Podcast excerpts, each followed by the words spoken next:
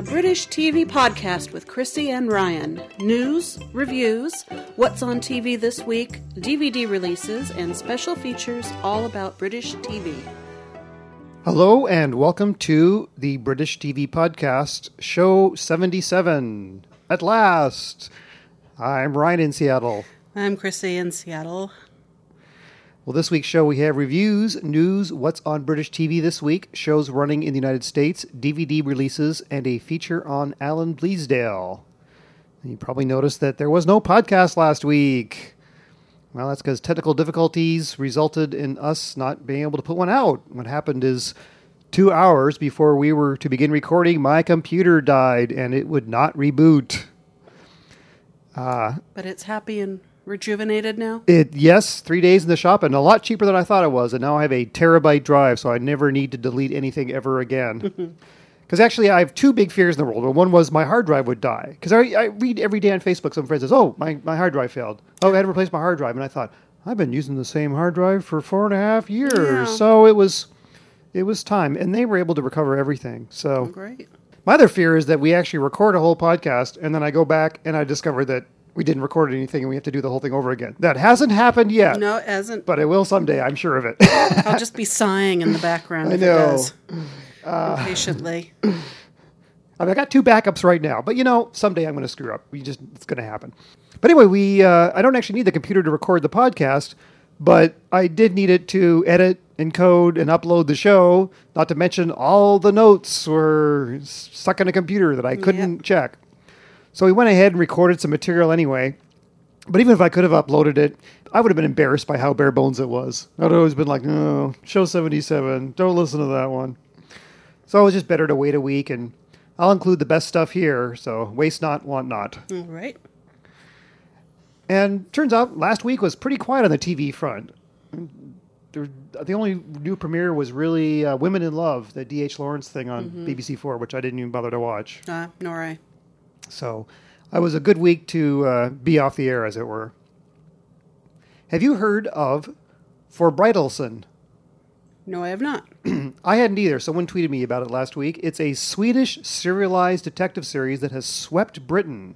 Well, swept might be a bit of a broad description, but it has become a cult show on BBC Four, pulling in half a million viewers. That's more than Mad Men gets on that channel.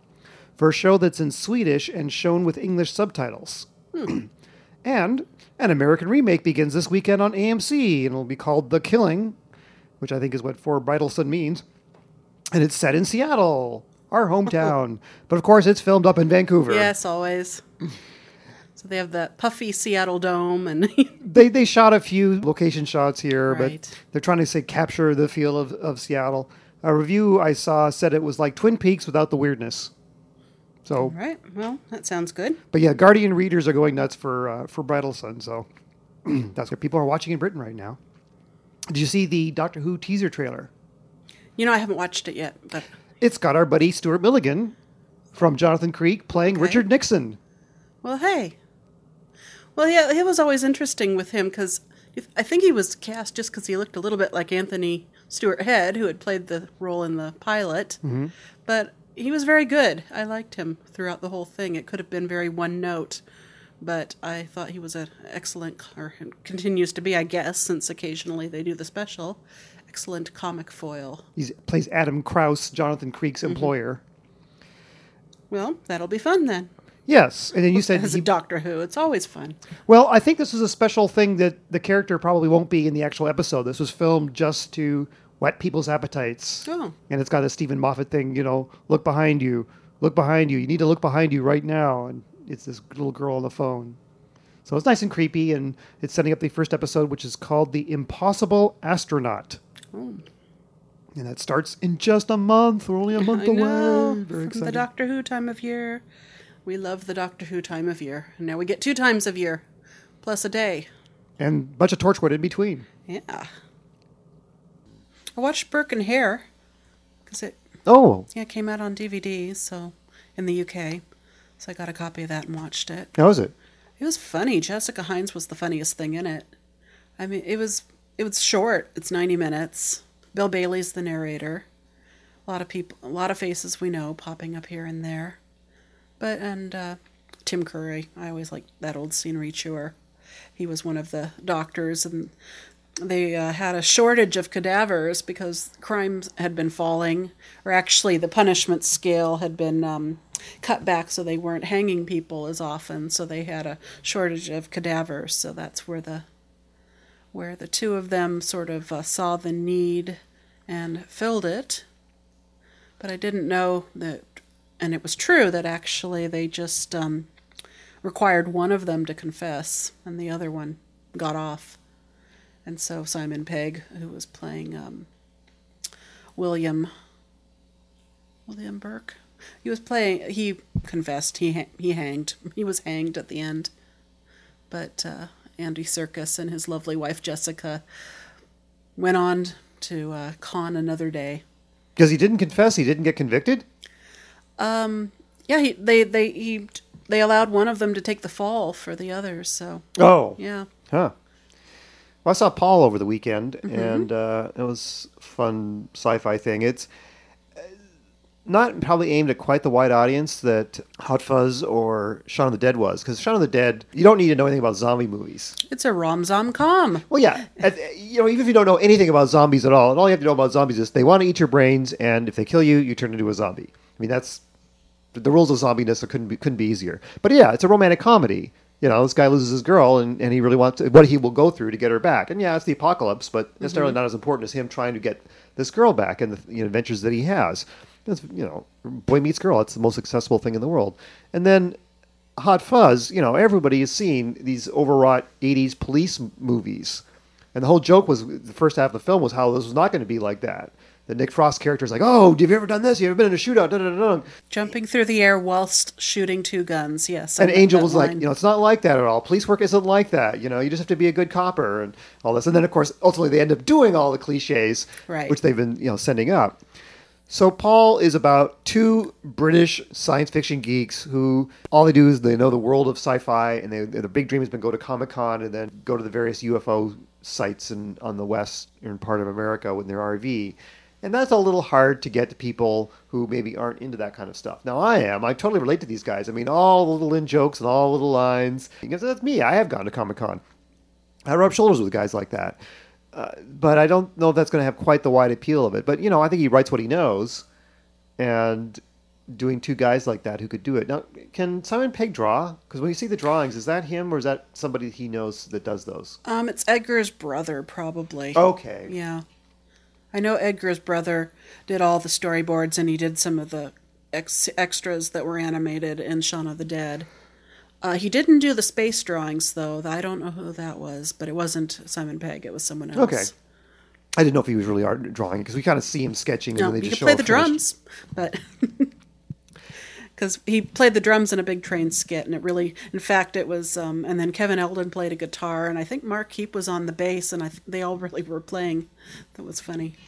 Well, it was a uh, good cast. Uh, had a couple of veterans of Saturday Night Live, Bill Hader and Kristen Wiig. Uh, Jason Bateman was in it.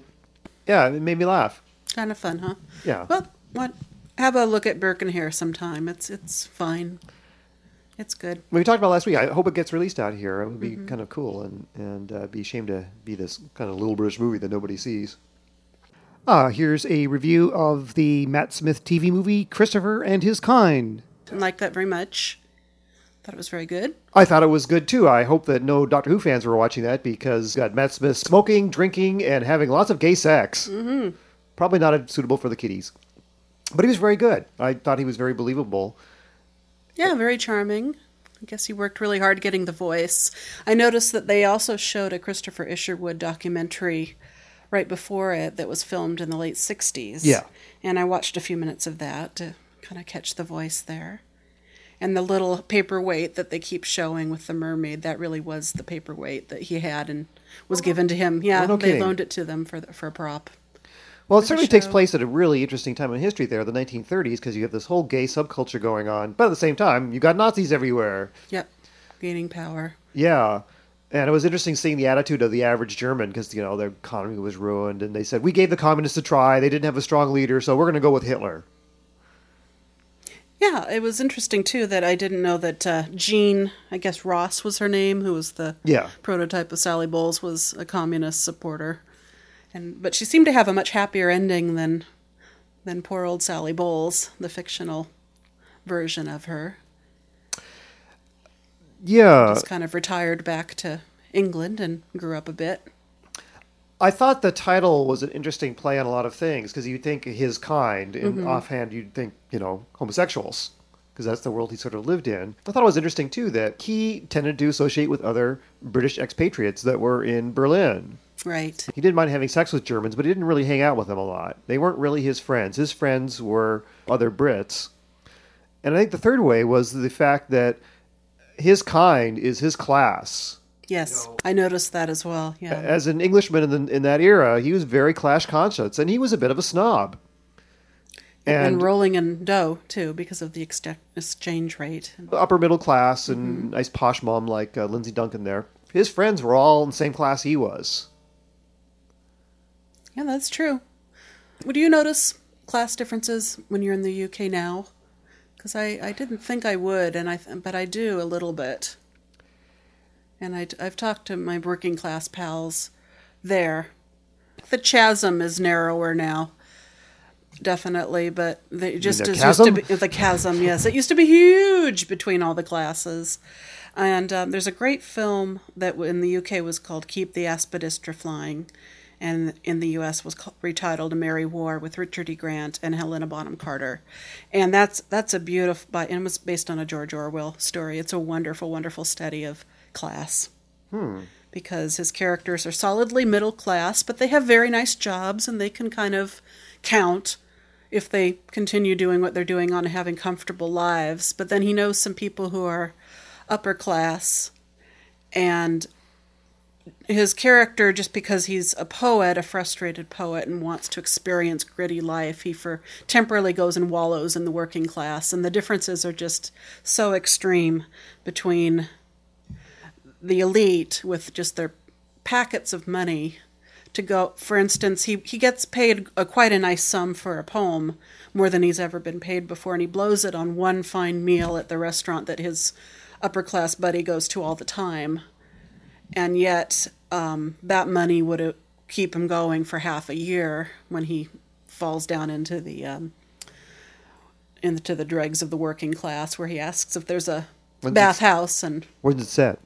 it's set in the 30s. Okay. In, in Great Britain, and I'm a sucker for anything in the 30s, and it's really a really fine little piece there. I can loan it to you. I bought the DVD if you want. No, that sounds interesting. Yeah.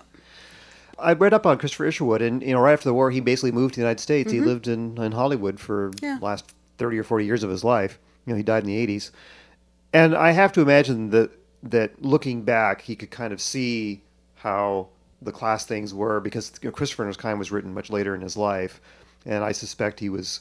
I mean, if they if I didn't haven't read the book, but the way that the uh, TV movie comes out, that you know there that is a sort of subtle class distinction going on there. That the things that he says and does, and uh, I don't know if that was something that Isherwood himself had put in to the book, looking back on it, and say, realizing that's the way he sort of behaved then. Because I can't imagine you live in America for forty years and still think that way because Right. we are so classless. I read a number of reviews after the show aired, and, and a lot of them were saying that they felt that although Matt Smith was doing a wonderful job, the character itself was just not redeemable because he was so self involved and so selfish and threw off other people all the time.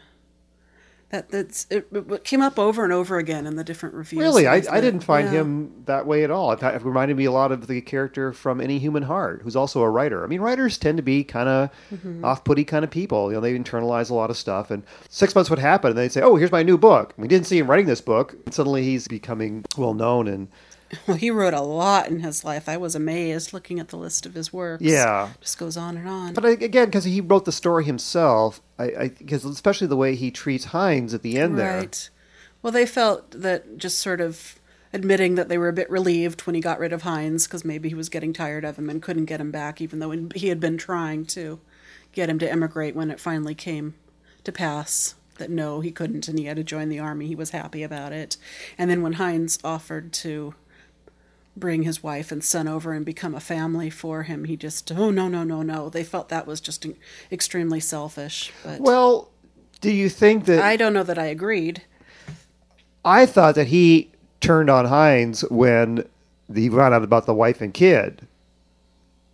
That's when they're meeting after the war. Like he was kind of like, "Oh yeah, let's." see," And then as soon as he said, "You know, I'm married," it's like Isherwood just completely like, "Oh well, I'm you're just beneath me now."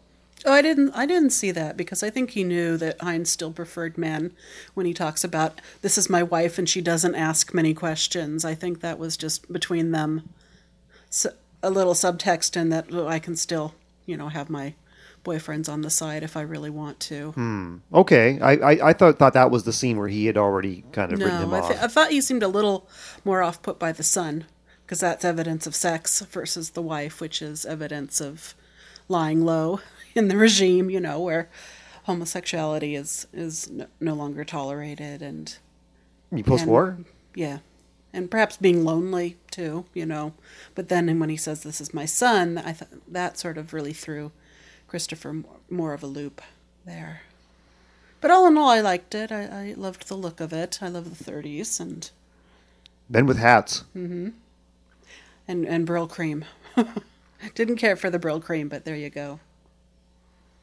No, it was uh, it was good. I liked it. I, and I I didn't find his character to be And Douglas Booth's silly mustache at the end too, because he's only about 18 years old. So Oh, when they yeah, tried to age well. him up and gave him the little mustache that was crawling into his mouth, that was Well, they kind of grayed out Matt Smith's hair a little bit, and they made him look a little older. But Mm-hmm. right.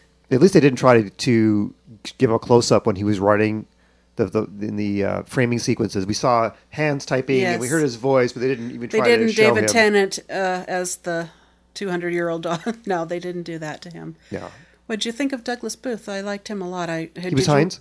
Um, yes. Did you see him in playing Boy George about a year ago? No, Oh, he was he's very good, he, and he hasn't done a lot at all. I think he just started modeling, and they thought he looked like would make a good Boy George, but he was excellent in that. And I thought he did a lot with this character, who was pretty, you know, quiet and not a flashy sort of character at all, other than being rather beautiful to look at.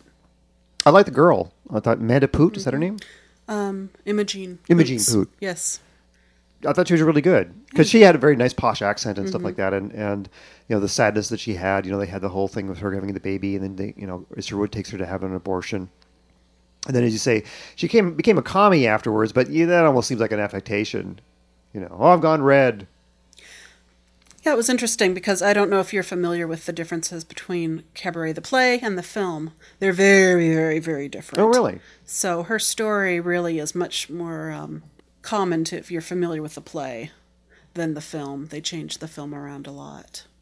We should check out a single man with Colin Firth Mm-hmm. because that's another section of Isherwood's life there about a single college professor who's Yeah. who's gay. I sort of wanted to see it anyway. I heard it was good.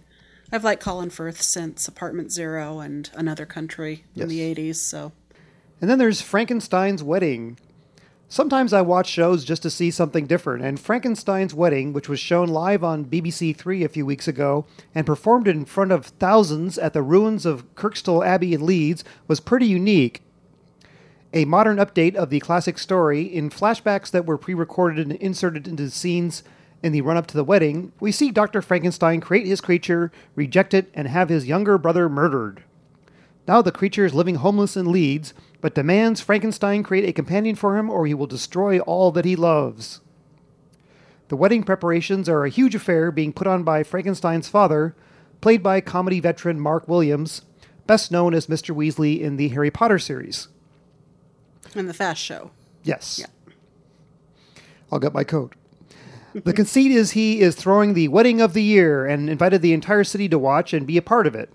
There are musical numbers, and as the newly married couple are introduced to the crowd, the whole audience participates in a dance number. It's interactive theater, not to mention a good way of keeping people warm on a cold Saturday night in March. A few more rehearsals might have ironed out the glitches, such as cameramen in shots, but as just another element of the spectacle, you can overlook it. I love the sheer audacity of attempting a production that tries to combine so many over the top elements, and I always love the excitement of watching live TV. You know, are they going to dry? Will that mic work? Like in the Quatermass experiment, I love that moment when David Tennant was running from one building to the other and went into this incredible slide and pulled out of it at the last second. And on the commentary track, they were all having great fun with that there because he just nearly face planted, but he saved himself. So. And, and they cheated in one scene. The actor was so bad that they actually used the, on Quatermass, yeah. the bit from the, the dress rehearsal. Right. Right. And they also um, said that they all the scenes with the little children in it, or I guess there was maybe just one or two little kids. They filmed those ahead of time, even though they thought he probably could have done fine because they didn't want to put that on his shoulders that he might mess up the whole show. So Right. that was kind of kind of them as well. But it was mostly live, and they said that Mark Gatiss was really good at calming people down and just being a rock as the show started. They were all freaking internally, but he was very a calming presence in that show.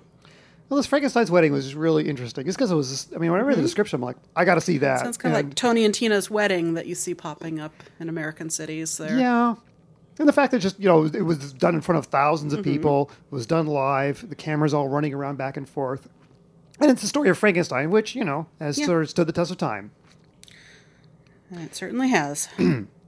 Well, this week on Twitter, uh, Richard Ayoade was the director on last week's episode of the sitcom Community on NBC. oh yeah, I know that because he was in a pilot of the IT Crowd with That Joel McHale. ago. Yeah, but Joel McHale s- said the his only regret over it not being picked up was that people wouldn't get to be introduced to the brilliance and funniness of Richard Ayoade. So I think maybe Joel's is he in Engineered that? community or is she, Yeah, yeah that's a show. Oh, I didn't, I didn't, I, I forgot about that connection. That, Yeah. yeah, they work together. so Richard has a movie Submarine, which is open Mm-hmm. in Britain and will be released soon in the United States. I heard about that. Yep. Well, he's sort of the the Hugh Laurie of his day. He came. He was very uh, similar career path. Went to Cambridge, president of the Footlights, about twenty years after Hugh Laurie was. So there you go. And he's a handsome, handsome fellow who likes to play, uh, at least at this point in his career, silly, silly characters. Silly nerds. Yeah, even though he's kind of gorgeous once you see him in his headshots there. I read that he's half Nigerian, half Norwegian. Oh, really? Those are some good bone structure that he's gotten out of that mixture. Well, cool. We are definitely follow the career of Richard Ayoade closely. Yep. While my computer was down, I caught up on episodes of Archer, the second funniest animated show on TV. The Venture Brothers is number one. Mm-hmm. And they had a character whose voice was awfully familiar. And I was racking my brains, but I couldn't identify who it was until the credits at the end. And it was Peter Serafinowicz. Oh yeah, well he can do any voice you want. But it's a very classic Peter Serafinowicz sort of you know posh voice. Mm-hmm. Yes. And I just was slapping my forehead when his name came on. I was like, "Oh, of course it was him." Have you seen his YouTube bit where he's doing? I think it's fifty impressions in two minutes or something like that. But the thing is, none of the impressions are of real people. They're incredible catchphrases that might be old iconic people, but he's making them all up and like more cheese, sir. You know, things going on like that, and doing all the silly voices, and it's quite funny. You should definitely catch that one. Well, he's another comedian who's slowly making inroads here because he's appearing in some Right. American sitcoms, so people are getting to know him. I've collected the reviews that we've done in the last three months and put them in text form, and you can now read them so you don't have to hear my annoying voice read them out. And there's a link in our show notes to that. I like to get that updated every once in a while. In the news this week, my family has finally been axed by the Yeah, BBC. I saw that. It was announced last week. No one is Shorter. crying here. The long running sitcom starring Robert Lindsay will have its 11th and final season screened later this year. And even better news the BBC picked up The Indian Doctor for another season. This was the period drama set in Wales starring Sanjeev Bhaskar as an immigrant doctor in a small mm-hmm. mining town. And I thought it was quite charming. Logo, MTV Network's channel targeting gays and lesbians, has picked up all five seasons of the fabulously campy British comedy series Absolutely Fabulous, and it will launch a with a weekend-long marathon on April 16th. So the chance to see AbFab again. Mm-hmm. The people putting together House of Cards, which is going to be this remake with Kevin Spacey Right. that David Finch is directing, is going to be made by Netflix and they committed to two years. They're going to spend hundred million dollars. They committed for twenty six episodes over two years, and it will only initially be available to Netflix subscribers. Hmm. Is really interesting, and it's not so much because it's a British TV show, but just that's the whole model of TV is changing this way, where you suddenly have a company that basically was just distributing you know DVDs is now getting into the content creation business. Uh, so that'll be very interesting. I hope they can sustain it for two years. You know, you talked about. I don't understand how this is going to work without a parliamentary system, but uh, it's certainly very interesting. And then Julian Fellowes, who working on Downton Abbey, is going to do a Titanic miniseries, and it's one of these big co-production. ABC is going to be doing it ITV, Irish TVs, all this sort of stuff.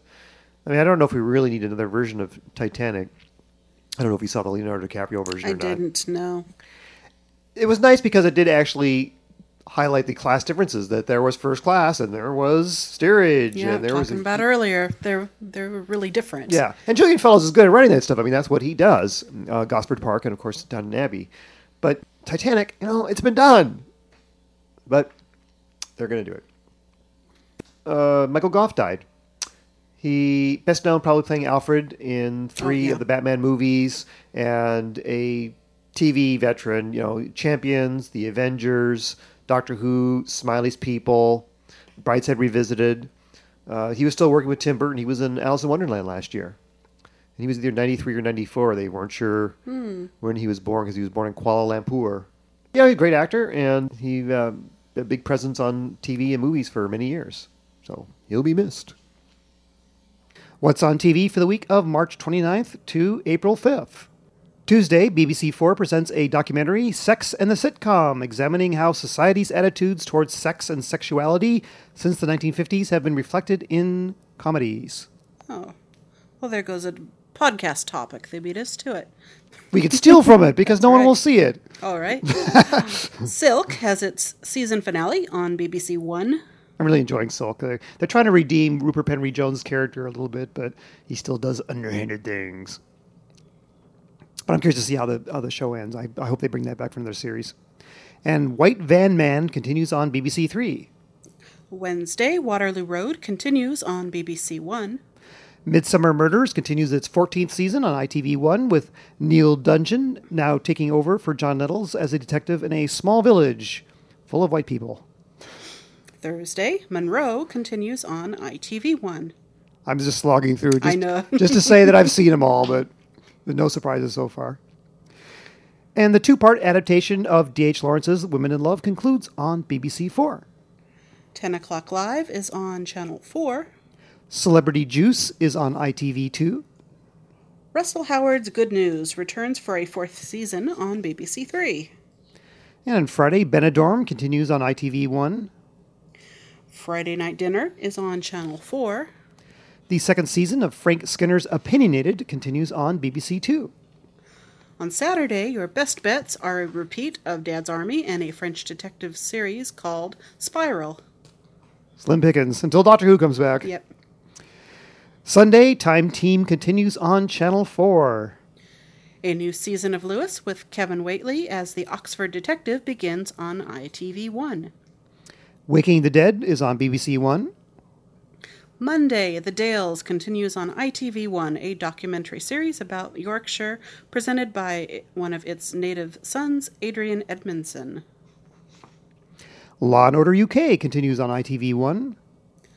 Waking the Dead has the conclusion to its story on BBC One. 2012 continues on BBC Four about the Olympic Committee, and Darren Boyd guest stars in this episode.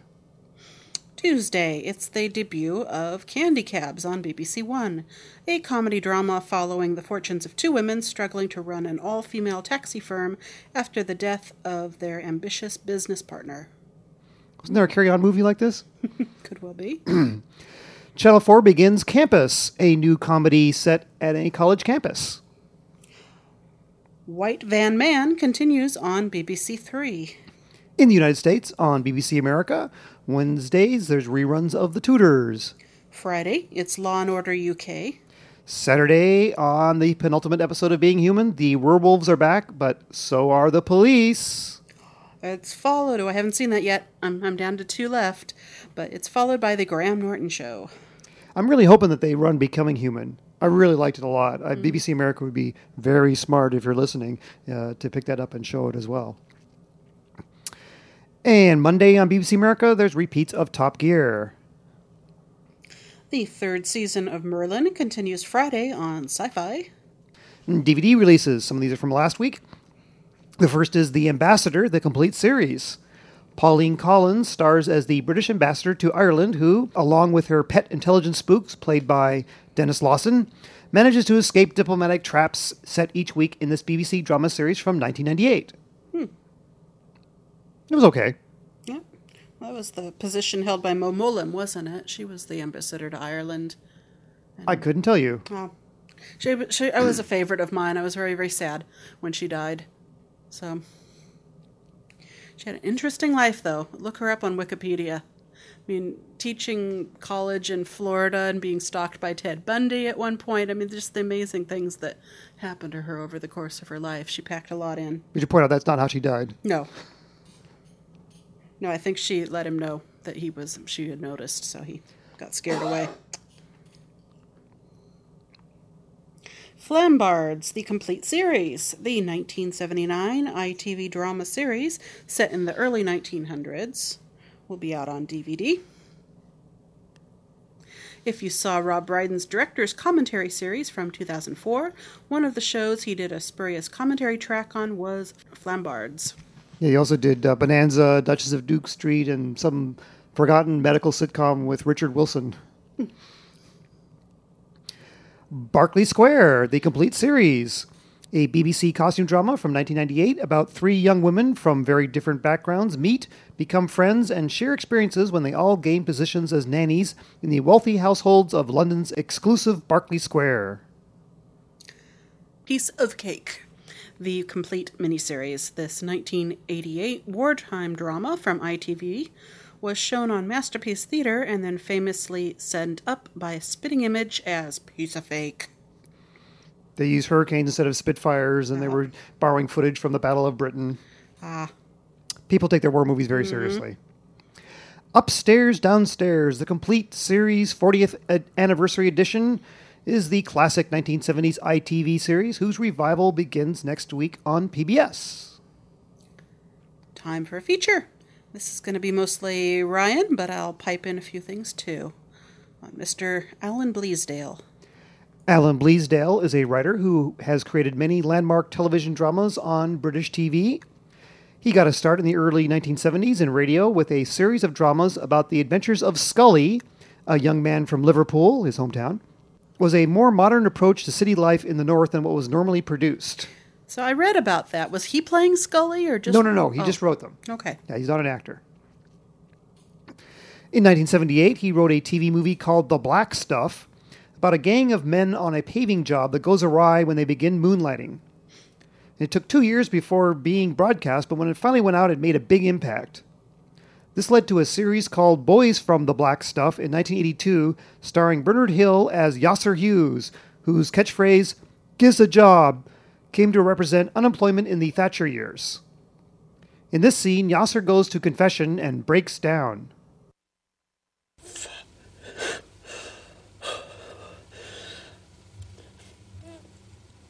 Father.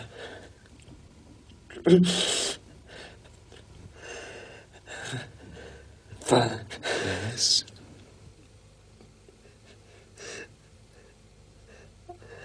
I'm. I'm. I'm.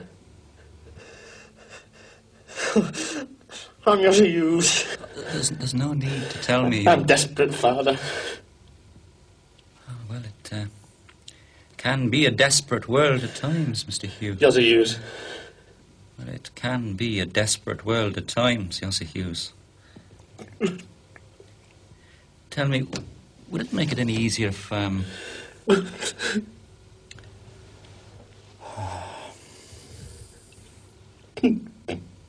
oh, a trouble shared in a place of peace, my son. A haven. I'm Father Thomas. Doubting for short.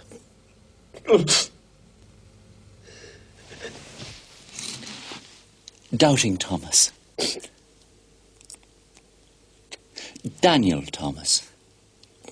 I'm here to help you, Yosser Hughes. Daniel, don't worry about the father. I'm desperate, Father. Call me Dan. Dan. I'm desperate, Dan.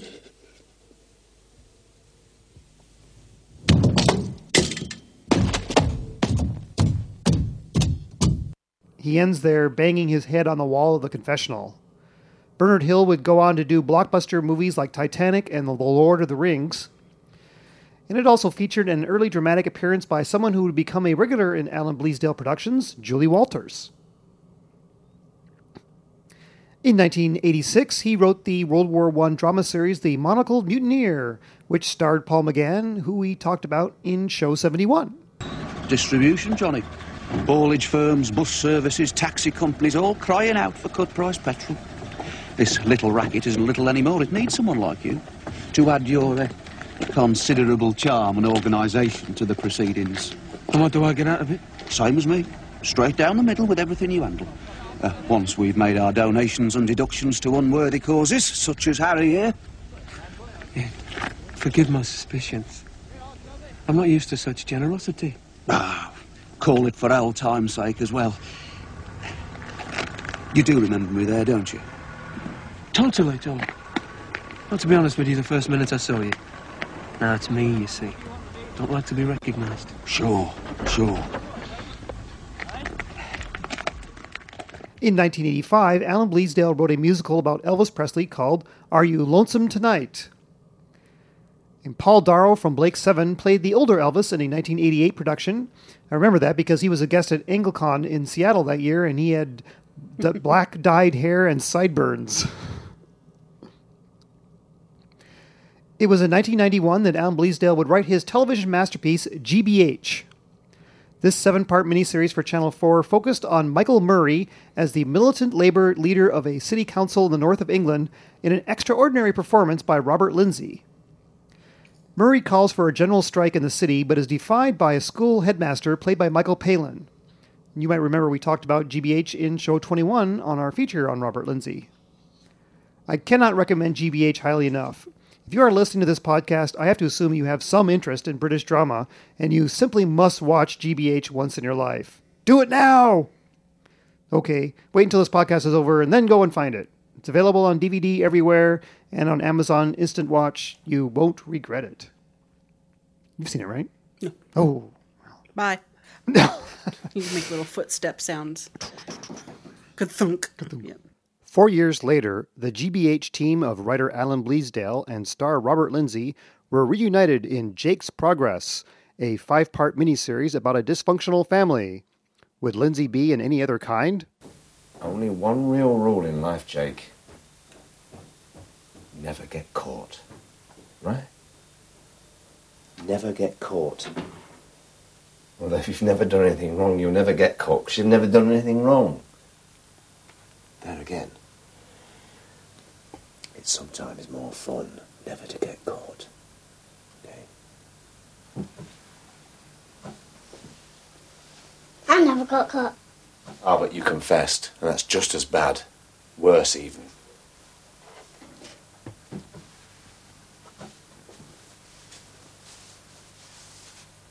Hey, you've got another confession coming up there, son. No. Come on, you can tell me. Ah, my grandmother. So do I. She's an old woman now. She lives in Napoli. Look, tomorrow, Jake. Tomorrow, you and I have a lot of fun, okay? Boy, will we have a lot of fun. Tomorrow never comes. That's what you always say. Julie Walters played his wife, while their son Jake seems to have watched The Shining a few too many times. Though the supernatural is only hinted at, Lindsay does have his fortune told in the first episode. He'll die shortly after having an affair. Soon afterwards, a pretty young immigrant arrives in his life. The trouble with this series was it moved at a dead slow pace, telling us everything there is to know about every character, even if we weren't interested. At 90 minutes per episode 2, it was a bit of a long haul just to make it through each part. Jake's progress just didn't capture my interest as the earlier Bleasdale Lindsay efforts had done. In 1994, Alan Bleasdale produced but didn't write four TV movie dramas under the umbrella title of Alan Bleasdale Presents. The first was Self Catering. This Channel 4 allegorical movie was about five survivors on a desert island after a plane crash. Jane Horrocks, Andrew Schofield, and John Gordon Sinclair starred. The two men and three women adopt new names based on movie stars and then begin to act the parts. Gordon Sinclair goes around calling himself Henry, thinking he's Henry Fonda. Henry, I know about the birds and the birds, but what about the bees and the bees? What are you talking about? What can men like men. Yes. What do you like? I like football. I would have been a footballer, but I was no good. What's that got to do with it? Well, I don't call myself a footballer because I don't play, so how can I call myself a heterosexual or whatever? I might as well call myself an astronaut, because that's also something I'd like to do if I got the chance.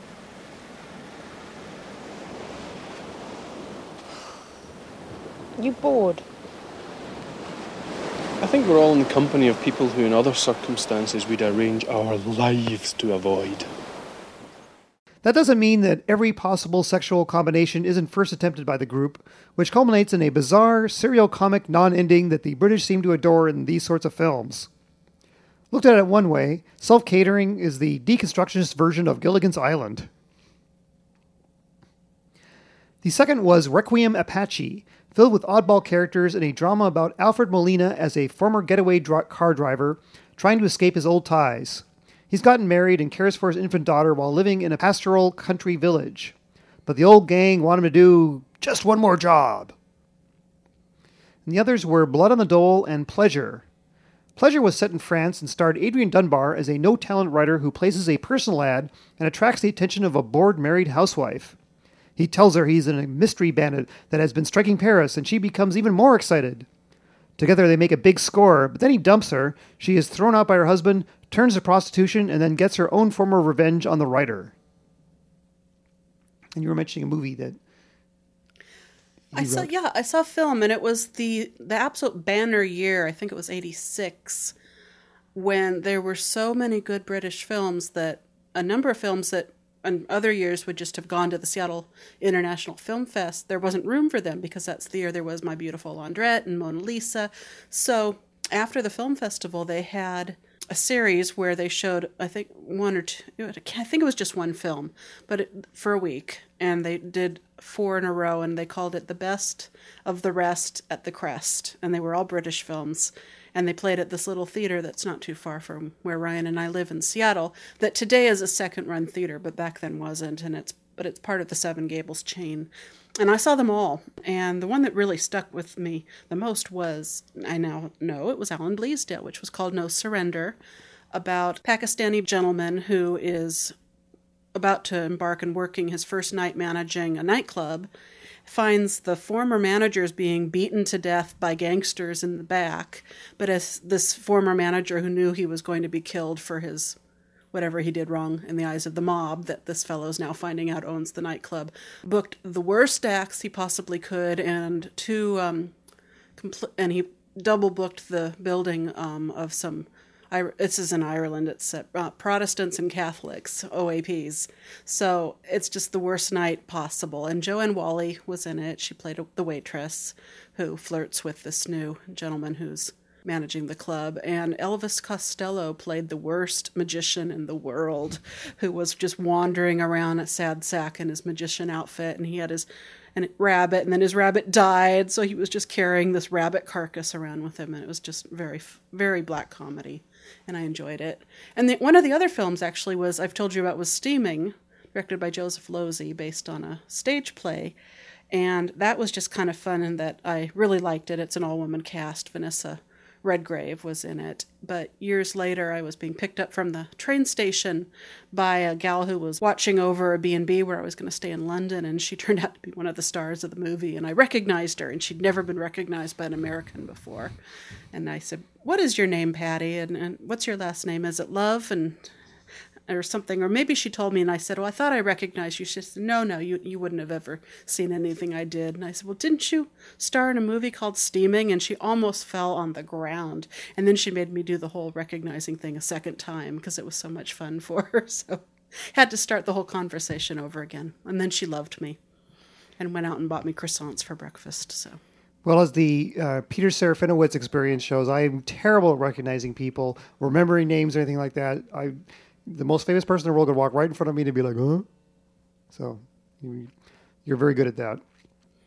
In 1997, Alan Bleasdale adapted Melissa into a complex Channel 4 mystery about a group of close friends who are slowly being killed off one by one. Caught in the middle of this is Tim Dutton as a man who meets the enigmatic Melissa on a cruise, marries her on a whim, and then is accused of her murder a short while later. Melissa had a lot of secrets, but then so do all her friends. This wouldn't be the only time that Bleasdale took a novel and fleshed it out. The first two episodes of Melissa were entirely embellished by him with the blessing of the author. Melissa was already dead when the book began, and this added a satisfying backstory to the events as they unfolded. So in 1999, Alan Bleasdale adapted one of Chrissy's favorite Marc Warren appearances, Charles Dickens' Oliver Twist. In addition to Warren, the all star cast included Michael Kitchen, Julie Walters, L- Lindsay Duncan, Keira Knightley, Robert Lindsay, and Andy Serkis. The adaptation was well received, but attracted some controversy as Bleasdale expanded the narrative by adding a backstory. And you've mentioned this more than once on the cast here about Yep. characters who had one line in the book get this whole big story about Yep, them. the little the little boy's not even born until the second episode.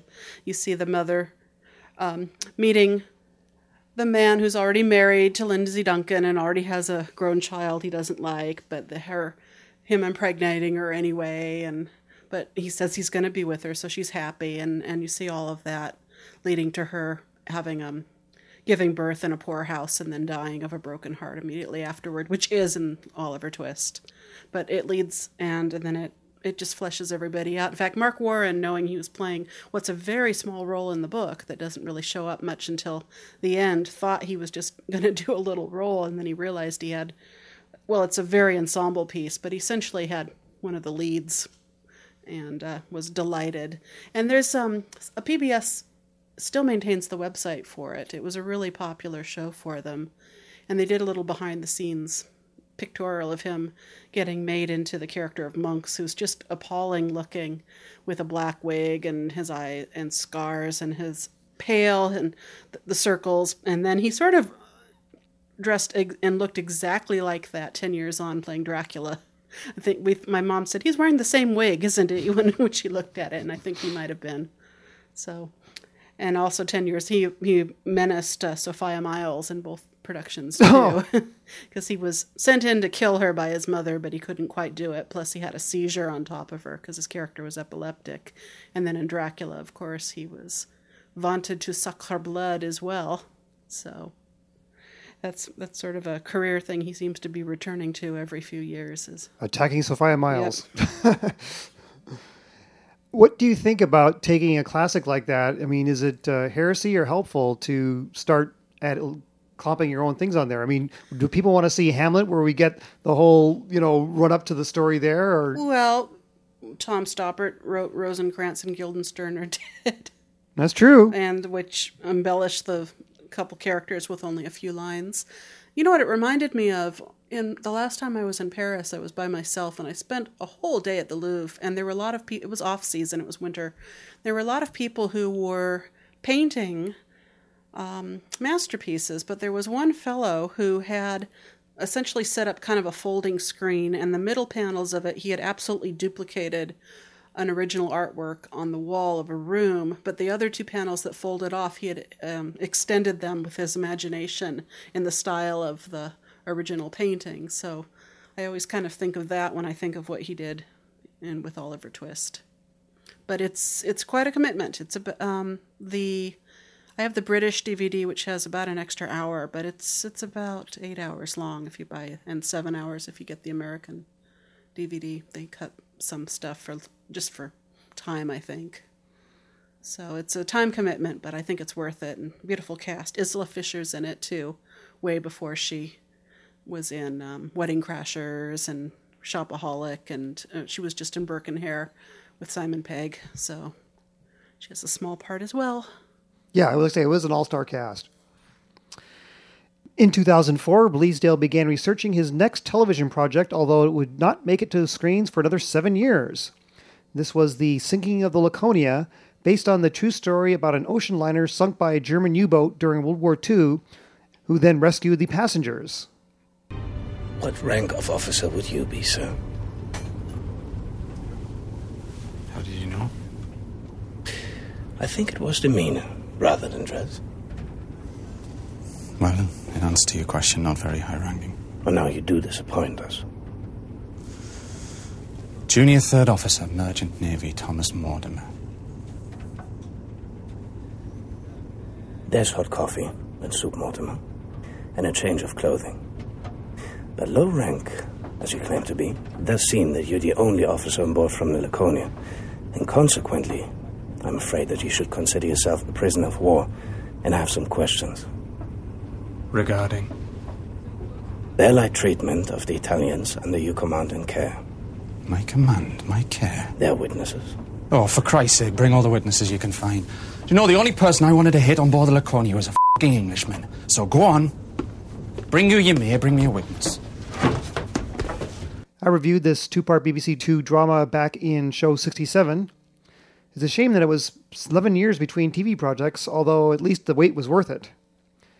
I thought The Sinking of the Laconia was an excellent, compelling drama that avoided disaster movie cliches, as well as making all the characters three dimensional and believable. All this output is pretty good for a lad from Liverpool. I think Alan Bleasdale is in the first rank of British TV writers, including Dennis Potter and Stephen Poliakoff. So let's hope he's working on something else. Next week, I thought we'd look at Robson Green. Before playing a werewolf on this season's Being Human, Robson was a lead actor in many British dramas as well as a one time pop star.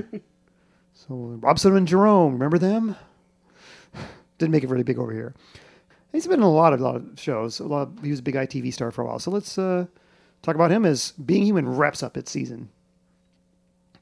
Sounds good. Meanwhile, we'd like you to visit our website, www.britishtvpodcast.com, and there you can find links to headlines, show notes, what's on TV this week, and an archive of our previous 76 shows. You can follow us on Twitter at BritTVPodcast. And if you have a comment or suggestion, please send it to us. We'd love to hear from you. And that's at feedback at BritishTVPodcast.com. Sounds good. Let's see what's coming up this week that looks interesting. Yep, well, I'm sure I'll finish Being Human and uh, Comic Relief. I watched a big, a bunch of that.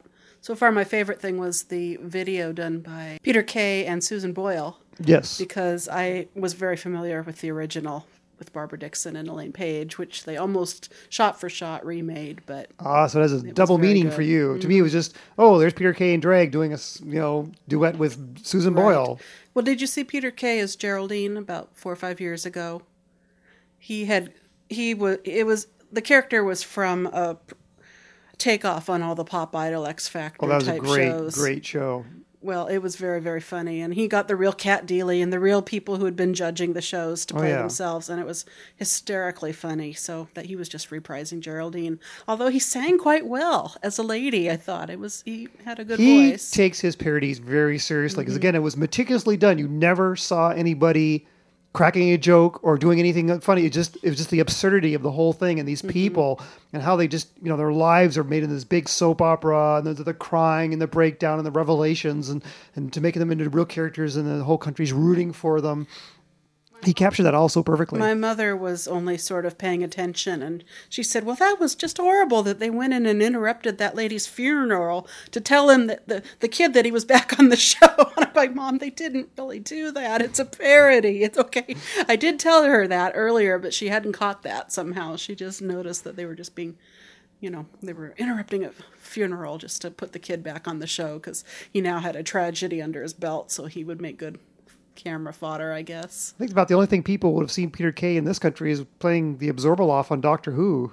Yeah, could be. And big, big star over there. Oh yeah. The only controversy I've ever known him to have was that he re- released an awful lot of DVDs that had the same jokes on them. No one forces you to buy Yep, DVDs. Right. That's what reviews are for. Well, thanks for listening. Sorry it took a week to get it out here. That's why we came out a day early this uh, week, and then we'll be back on our usual Wednesday release schedule with show 78. So we'll see you in April. Bye bye. Bye bye.